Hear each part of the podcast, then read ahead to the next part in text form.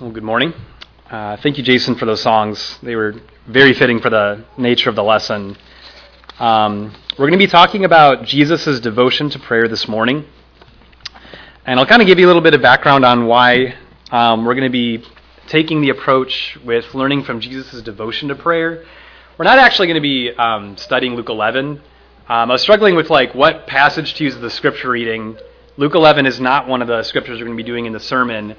But I think in Luke 11, what we see is not only the disciples, because of their time with Jesus, as he was praying, due to their time with him and learning from him and studying him, they ask him to teach them to pray. So I think when we're exposed to Jesus, when we see the nature of his prayer life and how committed he was to prayer, that it becomes very convicting, very encouraging. And Jesus' encouragement to pray was often just pray more. so in, in Luke 11, you know, what, what Jesus gives in at least Luke's account of that model prayer is really short. And he spends actually more time just encouraging us to have a healthier sense of belief that God cares about our prayers and really is responsive um, to our prayers. And I've been thinking a lot about my prayer life um, as I've been reading scripture lately. I've been thinking a lot about my prayer life for some time, just in general. Um, I'm not someone who makes like hard and fast New Year's resolutions necessarily, but I do tend to reflect on things that I would like to improve on in the new year. And for me, generally, communication has been a big thing I've been wanting to um, just improve on in a godly sense. And as I've thought about that, I've thought more than anything, I need to improve my communication with God. And a lot of that comes from reading the Bible. There's an entire book of the Bible dedicated exclusively to prayer, the Psalms. Uh, there are prayers interwoven through the entirety of Scripture. There, there's just from beginning to end, you see prayer saturating God's plan. Prayer saturates Jesus' ministry. There's just no amount of time we can give in, in one lesson unless it were to be like hours and hours. Um, with everything Jesus taught about prayer, everything that Jesus did related to prayer.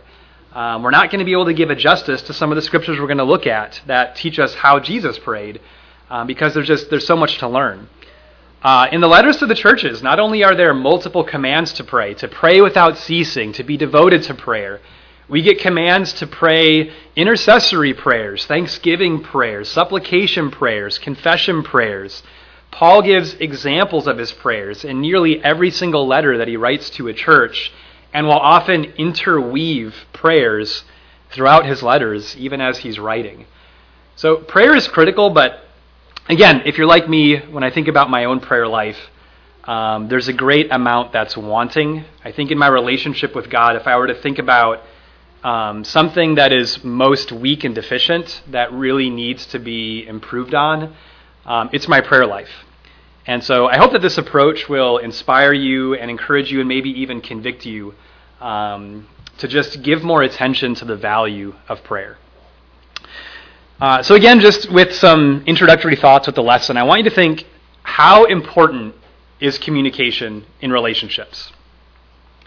What happens in a relationship if there's a lack of communication or a neglect in communication?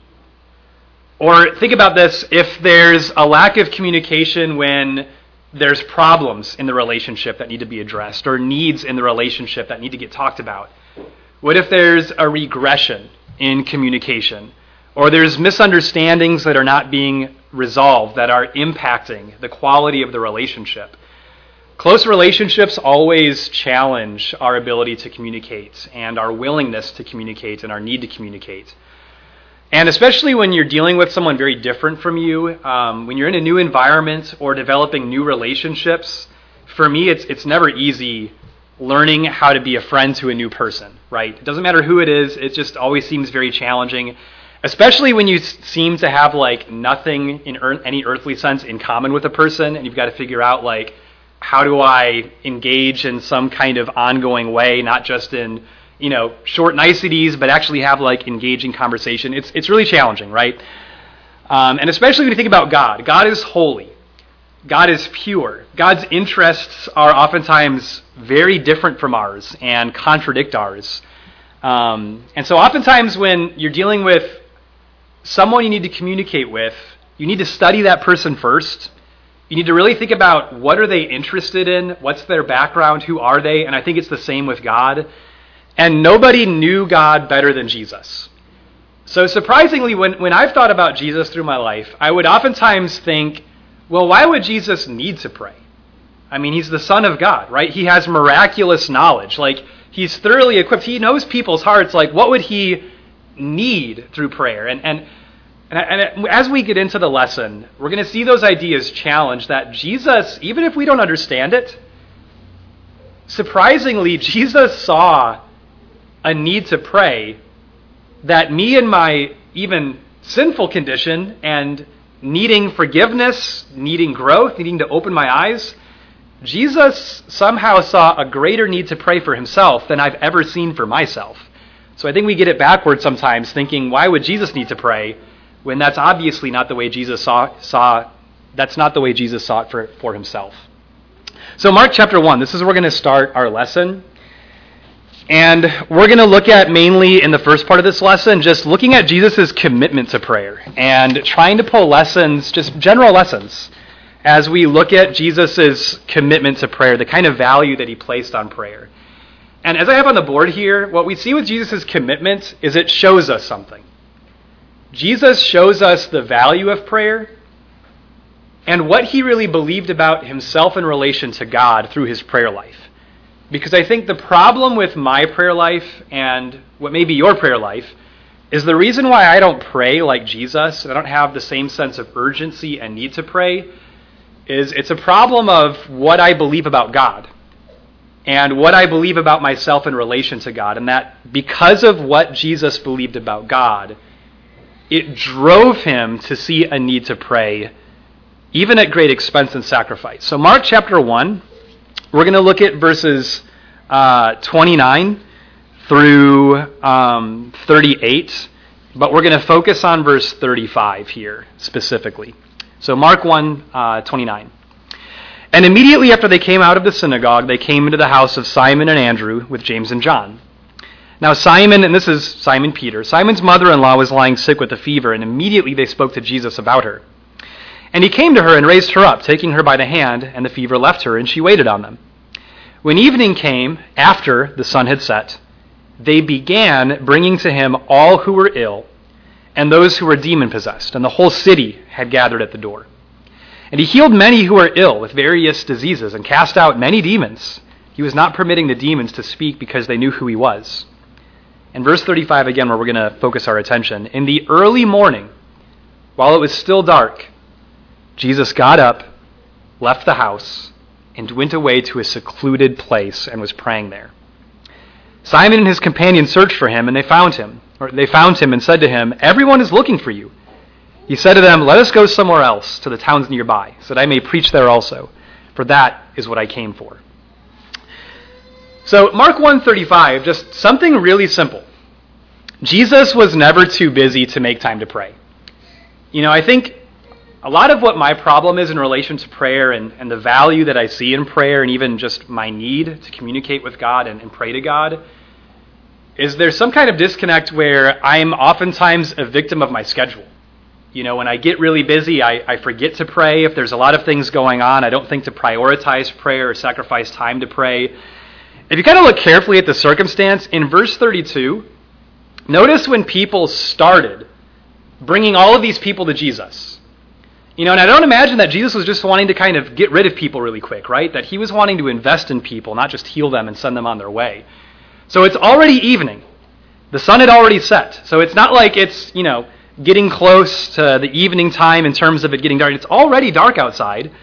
And they're bringing to him multitudes of people. In verse 34, he's healing them. So I don't imagine this was an early night. And I don't know in verse uh, 35 if like Jesus had some kind of alarm system, but he gets up while it's early morning and still dark. So when it was dark the previous evening, they begin bringing to him multitudes of people, and he's spending time healing them and exhausting himself. I'm imagining that he was very tired.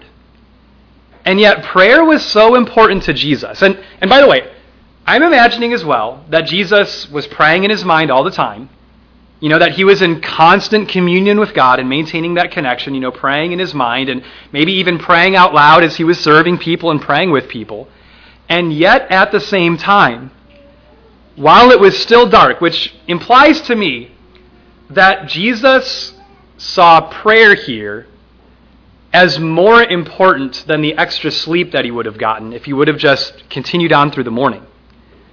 Not only that, is he didn't just go into a corner of the house where he was and whisper a quiet prayer while other people were sleeping. Notice it says Jesus got up, left the house, and went away to a secluded place and was praying there. Jesus was very deliberate to make sure he got alone time to pray. So here's a question do you see the value of praying out loud and alone? Is that a part of the discipline of your relationship with God? That there's something, again, Jesus would have been praying in his mind, he would have been praying with others, but there, there was something irreplaceable about speaking out loud in a place where he would not be interrupted, in a place where he could talk loudly and openly with God. There was some value that I struggled to see in the fact that Jesus was not only willing to lose sleep, but would actually travel. Luke chapter 5 makes an insertion on something that seems very similar that it says Jesus would often slip away to pray. Which seems to imply the fact that it says it was often that this, this was a habit of his life. This was something very normal for Jesus to do. So, what else do we learn from this? And here's kind of the subpoints here. So not only was Jesus never too busy to make time to pray, he would sacrifice time and sleep. But I think from this, he treated God as the real source of all power and the source of all glory. You know, that we see in Jesus' prayer life that he didn't view himself as someone independently strong, that he had everything figured out, that his miraculous powers are like some kind of magic that he was given with God to use as he sees fit but that ultimately God was the one giving everything. It was ultimately God who was at work in people's lives and in his own life, and that ultimately God was the one who was the source and center of all glory. One of the most common New Testament prayers, or common commands to pray, is thankfulness. Do you think Jesus cared about giving thankfulness to God, giving praise to God? I think we're not commanded to do anything that Jesus did not himself also do. And so I imagine that when we really discipline ourselves to make time to give God thanks for his work and the things that he grants, we're really becoming like Jesus in that way.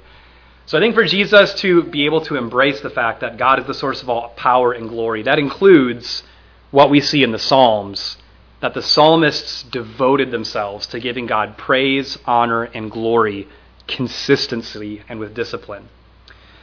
I think it shows us that Jesus embraced the reality of his humanity. That although Jesus was very busy, although he could do miraculous things, at the same time, Jesus only had so much time. There were only so many people he could interact with. And although he knew people's hearts, he could teach things, he could say things, he could do things with people, but ultimately there was a limit. And that people would go away and that God would need to do a work in those people and, and use things Jesus did. And so, again, it may be weird to think Jesus limited, but as a man, there's a sense where he was very aware that this is God's work, and God's work goes far beyond his own limitations. Something that encourages me here is I feel like in this community evangelistically, it's extremely crippling how little time I have, how, how little wisdom I have. There's so many people who are lost in Savannah and my schedule very qu- quickly fills up with things where I just I feel like I just don't have more time to give to just constantly having new studies with new people all the time and, and that is very overwhelming. What comforts me is God's not limited, right? That if I pray for God to do his own work outside of anything anyone is doing in this small group, that although there's hundreds of thousands of people in the greater Savannah area, ultimately God is able to do what none of us are able to do. And I have that same confidence with us spiritually as a local church. And I think Jesus was very aware also of his weaknesses. This is something that the book of Hebrews would reflect on is Jesus didn't live as someone presuming strength of himself, but rather what he embraced is the weaknesses of his humanity. This is another theme we see in the Psalms, and something that I think it makes sense to imply. Jesus would have adapted that same mentality for himself. That Jesus would see his need for God's help, that he would see his need for encouragement from God, for God to act in his own life, to encourage him, to refresh him. And so I think what Jesus would find in prayer is refreshment and fortification. You know, Jesus, when he sacrificed time, he could have been asleep. What that tells me is there was something more refreshing about prayer than sleep. And I don't know about you, but in terms of like waking up extra early, I'm not going to wake up like really, really, really early unless there's something really, really important that's happening, right? Otherwise, usually my alarm is going to beep multiple times, and I'm going to think, well, surely I can just get more sleep. I need sleep. I'm going to stay asleep until I have to get up, right? But for Jesus, there was something more needed and more refreshing about prayer than there was even in sleep. We'll see that in continued points. But I think as Jesus would interact with people. You know, interacting with people is challenging. Serving and pouring yourself out is challenging, and I think it can be difficult to consider the impact on Jesus of just the degree of service he was giving to others. The world cannot heal wounds that it itself is causing. And so, where do we go to find encouragement and fortification to deal with the world? For Jesus, I think that's prayer. What equipped Jesus to have the kind of endurance and wisdom that he had in his ministry? I think we trace that back to prayer. Luke 16 or Luke 6 rather, 12 through 16. This kind of similarly what we see is more seeing the kind of sacrifice Jesus made to prayer in Luke 6, 12 through 16. So, kind of the, the main point of this is what we see in Jesus' life is he was consistently praying through important moments and critical decisions. Uh, in Luke, actually, you see that Jesus was praying when he was baptized. He was praying when he asked Peter, Who do you say that I am? He was praying when he was transfigured before the disciples. Luke's gospel is the only one that uh, talks about that. Jesus was praying when he was in the Garden of Gethsemane before the cross. Just again and again, we see that Jesus prayed through difficult moments and critical moments in his ministry. So let's see that in Luke chapter 6, 12 through 16. It was at that time that he went off to the mountain to pray, and he spent the whole night in prayer to God. When when day came, he called his disciples to him and chose twelve of them, whom he also named uh, as apostles Simon, whom he also named Peter, and Andrew his brother, and James and John, and Philip and Bartholomew, and Matthew and Thomas, James the son of Alphaeus, and Simon, who is called the Zealot, Judas the son of James, and Judas Iscariot, who became a traitor. Um, let's actually read through verse 19. I don't have that on the board, but just to include where this goes. Jesus came down with them and stood on a level place. And there was a large crowd of his disciples, the great throng of people, and all Judea and Jerusalem and the coastal region of Tyre and Sidon who had come to hear him and to be healed of their diseases. And those who were troubled and with unclean spirits were being cured, and all the people were trying to touch him, for power was coming from him and healing them all. So, again, what are some just kind of brief points we can get, some thinking points and applications with um, the sacrifice he made here? So, kind of as, as, an extension of Mark 1, but I think much more than what we saw in Mark 1, in verse 12, Jesus spent the whole night in prayer to God. And I don't think what he was doing was getting into some kind of like overwhelming frenzy or that he was just getting into vain repetition, but that the entire night spent in prayer was spent effectively. And that he spent the entire night in prayer because it was necessary. And that's what needed to be done. And he was very aware that that needed to be done. And this is something we see through his ministry consistently. In Mark chapter 6, after the feeding of the 5,000, Jesus sends the disciples away on the boat. This is when, you know, he walks on water. He sends them away to be alone. Again, goes on a mountain to pray, praying alone. And then after prayer, he comes down, walks on the water, and joins his disciples. And again, in that moment, he's not sleeping, he's praying. And in the Garden of Gethsemane, when you would think, okay, Jesus, you need to be well rested. You're about to go through some pretty traumatic things. You need to recuperate your energy. What was more important than sleep in the garden was prayer. Again and again, not to say we shouldn't sleep, and not to say that Jesus didn't sleep. Jesus did sleep. but he often saw prayer as more important than sleep. And what that tells me, I do not understand prayer. That if Jesus saw prayer as more important than sleep, and if he could spend all night in prayer to God, there's something about communicating with God that I just, I don't get it. And I think what this shows is he didn't take God's role for granted or God's responsiveness for granted. You know, when we think about God in kind of an intellectual way, a God who is all knowing, all powerful, he sees the future, he already knows what's best.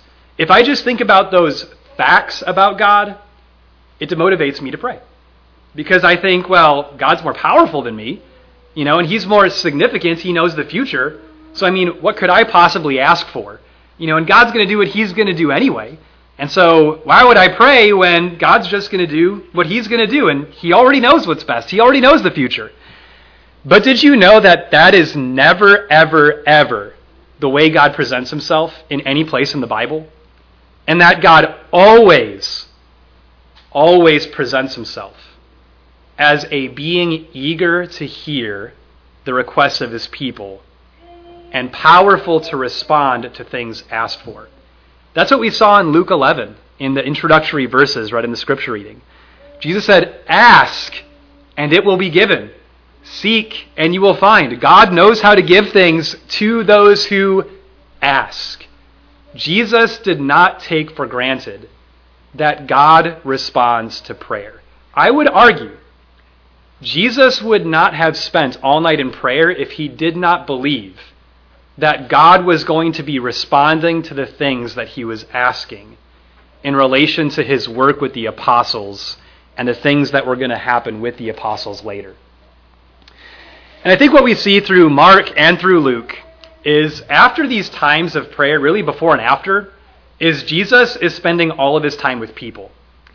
And so I think what that tells us is there's something about prayer that equips us to be able to invest in people and love people and if there's some kind of disconnect with me serving people, investing in people for God's purpose, and seeking God's will above mine in the way that I love people, it's not a problem with just understanding God's instruction. It may be deeper than that.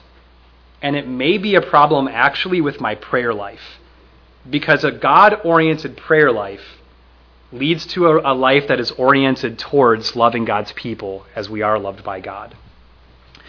So I want to look at, for the rest of the lesson, the nature of Jesus' prayers. And again, just kind of learning from Jesus' example.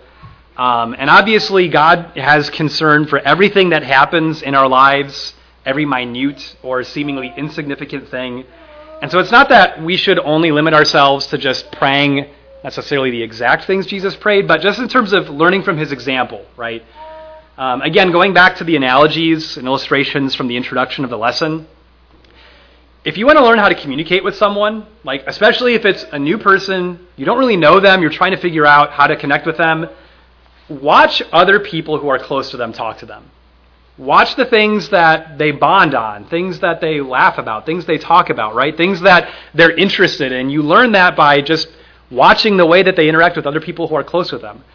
Again, nobody's closer to God than Jesus himself. So as we see the things that Jesus was focused on in his prayer life, I think that equips us to have a more meaningfully unified relationship with God.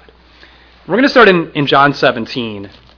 And I do want to read the chapter, um, but this is one of those passages where, for the sake of the time of the lesson, really I, I would just like to make some very general points after reading it, and we won't get into very much specifically with the prayer. Um, but I think in terms of prayers in Jesus' life, this may be the most important one, and I think that'll be borne out as we read through it. John 17. Jesus spoke these things, and lifting up his eyes to heaven, he said, Father, the hour has come. Glorify your Son, that the Son may glorify you. Even as you gave him authority over all flesh, that to all whom you have given him, he may give eternal life. This is eternal life, that they may know you, the only true God, and Jesus Christ, whom you have sent. I glorified you on the earth, having accomplished the work which you have given me to do. Now, Father, glorify me together with yourself, with the glory which I had with you before the world was. I have manifested your name to the men whom you gave me out of the world. They were yours, you gave them to me, and they have kept your word. Now they have come to know that everything you have given me is from you. For the words which you gave me, I have given to them, and they received them and truly understood that I came forth from you, and they have believed that you sent me. I ask on their behalf. I do not ask on behalf of the world, but of those whom you have given me, for they are yours, and all things that, that are mine are yours, and yours are mine, and I have been glorified in them. I am no longer in the world, and yet they themselves are in the world, and I come to you. Holy Father, keep them in your name, the name which you have given me that they may be one, even as we are. While I was with them, I was keeping them in your name which you have given me, and I guarded them, and not one of them perished but the son of perdition, so that the scripture would be fulfilled. But now I come to you, and these things I speak in the world, that so that they may have my joy made full in themselves. I have given them your word, and the world has hated them because they are not of the world, even as I am not of the world. I do not ask you to take them out of the world, but to keep them from the evil one. They are not of the world, even as I am not of the world. Sanctify them in the truth. Your word is truth. As you sent me into the world, I also have sent them into the world. For their sakes I sanctify myself, that they themselves also may be sanctified in truth. I do not ask on behalf of these alone, but for those also who will believe in me through their word that they may all be one, even as you, Father, are in me and I in you, that they also may be in us, so that the world may believe that you sent me. The glory which you have given me, I have given to them, that they may be one, just as we are one.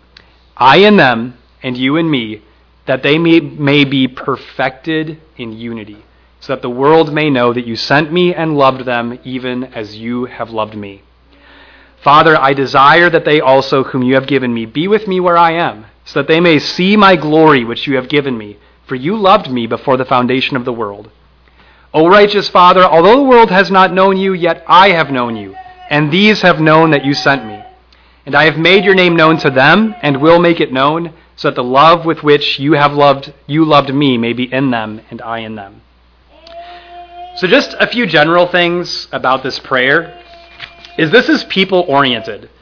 Notice how closely Jesus refers to God as the Father. You know, this almost reads like God is right there listening to Jesus, and he's having this very intimate, very close conversation with God.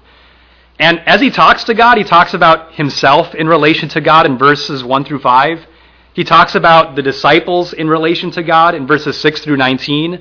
And then he talks about those who would believe in God through their word in verses 20 through 26. So this is all personal, all intimate, and it's all focused on the Father's purpose for people.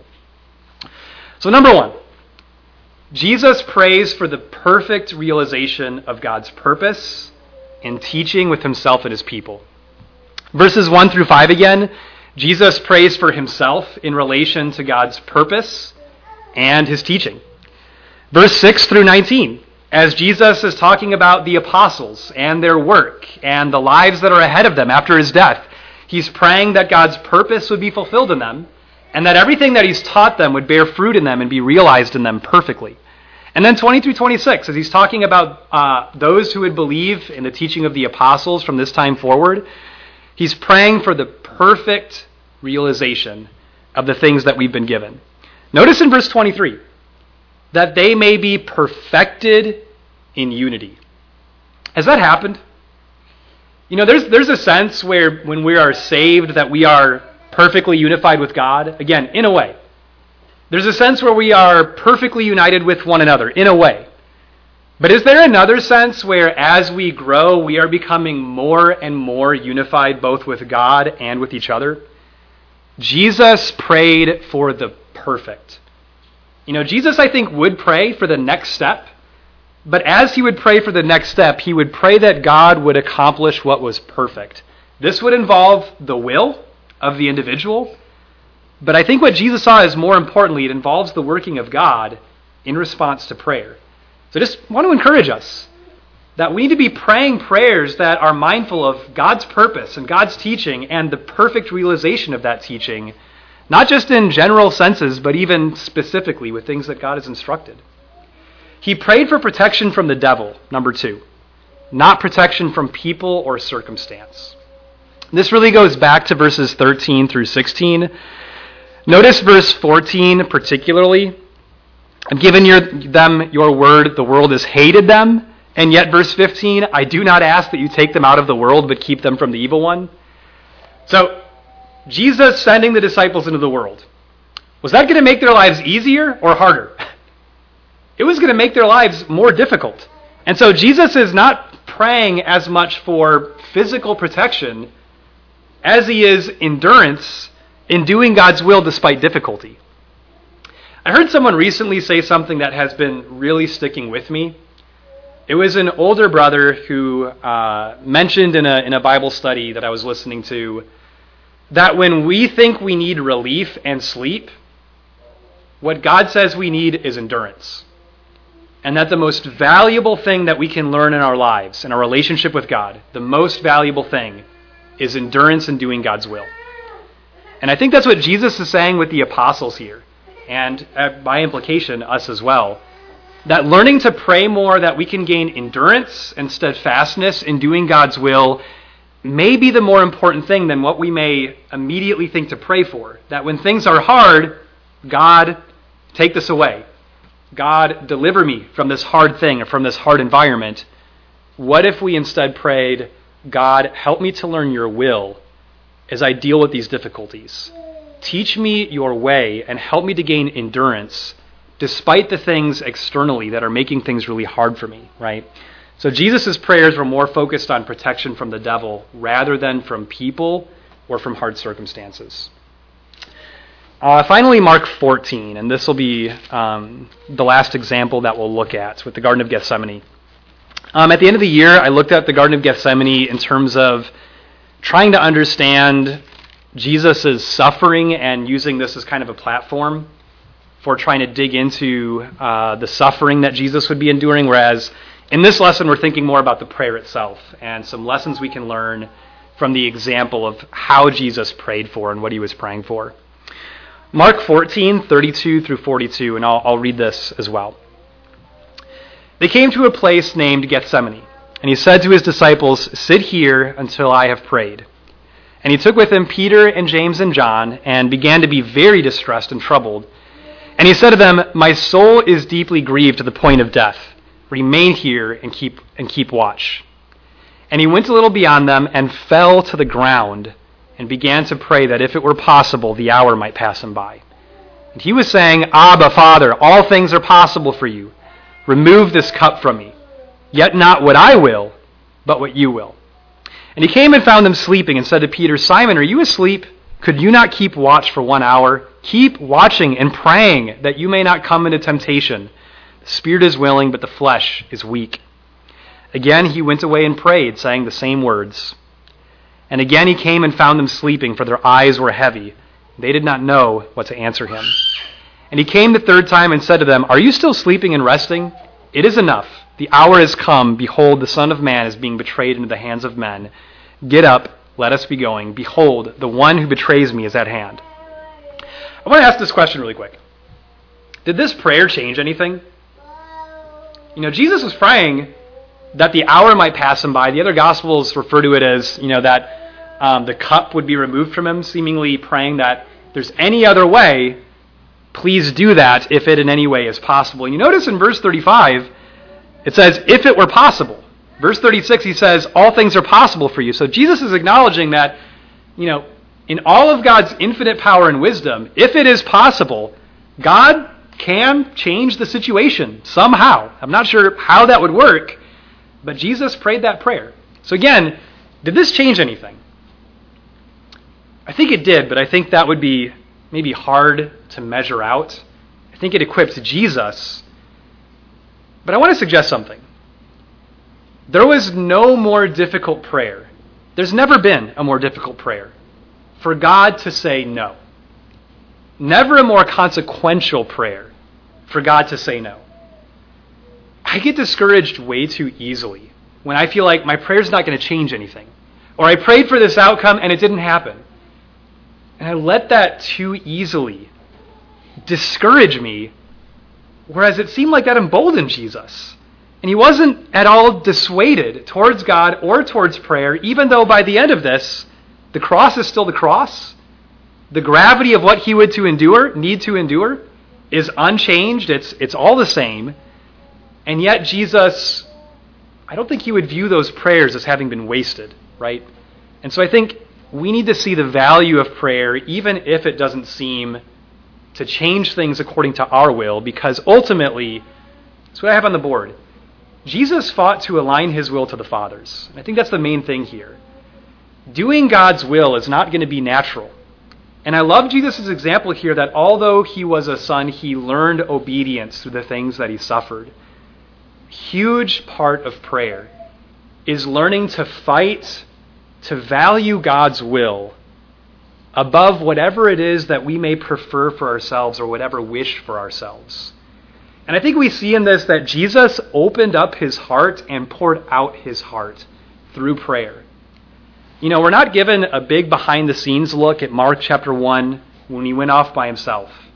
We're not given a behind the scenes look either in Luke chapter 6 when he spent all night in prayer to God. But in Hebrews 5 7, it mentions in the days of his flesh, he offered up both prayers and supplications with loud crying, with tears, to the one able to save him from death. And he was heard because of his piety or godly fear. So I think with opening up his heart and pouring it out through prayer, Jesus was treating his vulnerability as something very real. He was seeing his vulnerability to temptation with fear, with urgency, with desperation. And I think too often I am pulled so easily into my environment or pulled so easily into sin and temptation, ultimately because I'm not praying the way that I should be. I'm not utilizing prayer. I'm not maintaining a mindset of prayer like Jesus did. You know, I think the way that this prayer would have changed the situation is it certainly would equip him and empower him to not be pulled into the temptations and difficulties that he may have been fearing and anticipating. And with that, Jesus did, was not afraid to pray for what was most difficult and most necessary. So I want to give a, a few applications here related to that final one. That number one, there's things we probably need to pray for that we're neglecting. Things that we need to be doing that God tells us to be doing, that if we were to pray more about those things, we would have more energy, more willingness, more desire, more perceptiveness, more awareness of opportunities. Sometimes the things we most need to be praying for are the most difficult things to pray for. The most difficult things to be willing even to pray for. So I want to encourage us that sometimes the most necessary things in our relationship with God are the things that are most easy to neglect. And I want to encourage us all, including me, pray the things that are most difficult. Number two, I think we see the value of disciplining their disciplining our lives to make time for prayer and to make a place for prayer. You know, something really easy is in Mark chapter 1, Jesus started his day with prayer. And in Luke chapter 6, even though he spent all night, he ended his day with prayer, right? And I think those are generally very easy times, easier times to make time for prayer. And so I think in Mark chapter 1, I think what we can imply is Jesus had a habit of starting his day with prayer and ensuring he started his day that way. I would really encourage you to see the, the value of being alone with God at the beginning of the day. And one of the first things that you do to start your day is spending time devoted to prayer to God.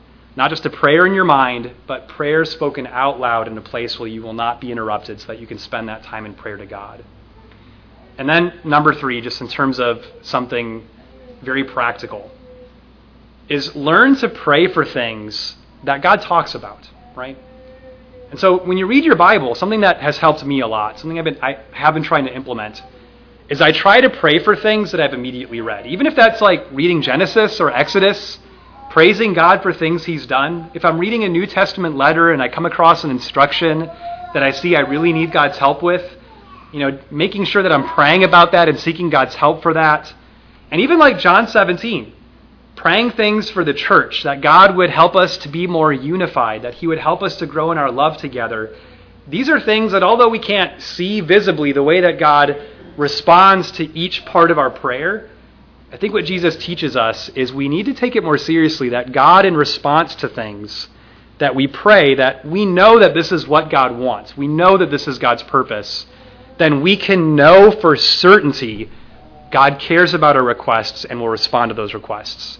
So, number one, pray the things that are most difficult. Number two, make time to pray out loud in a place that you reserve to make sure that you discipline your life to make sure you have that time. And number three, pray things that God talks about in His Word. Make sure that's a part of your prayers as well to make sure that it's a part of His purpose. So I hope that this has helped you as it's helped me. Um, whenever I come across these verses, it always convicts me and helps me see that there's so much more to prayer than what I'm involved with in my own life, and there's so much more that I can understand to help me grow in my prayer life and in my communication with God. Um, so if there's anything that we can do for you this morning uh, as a church here, if there's any need that you have, whether that be confessing a sin or a struggle, um, or coming forward just to seek help from God's people and anything related to His purpose, please bring it forward while we stand and sing.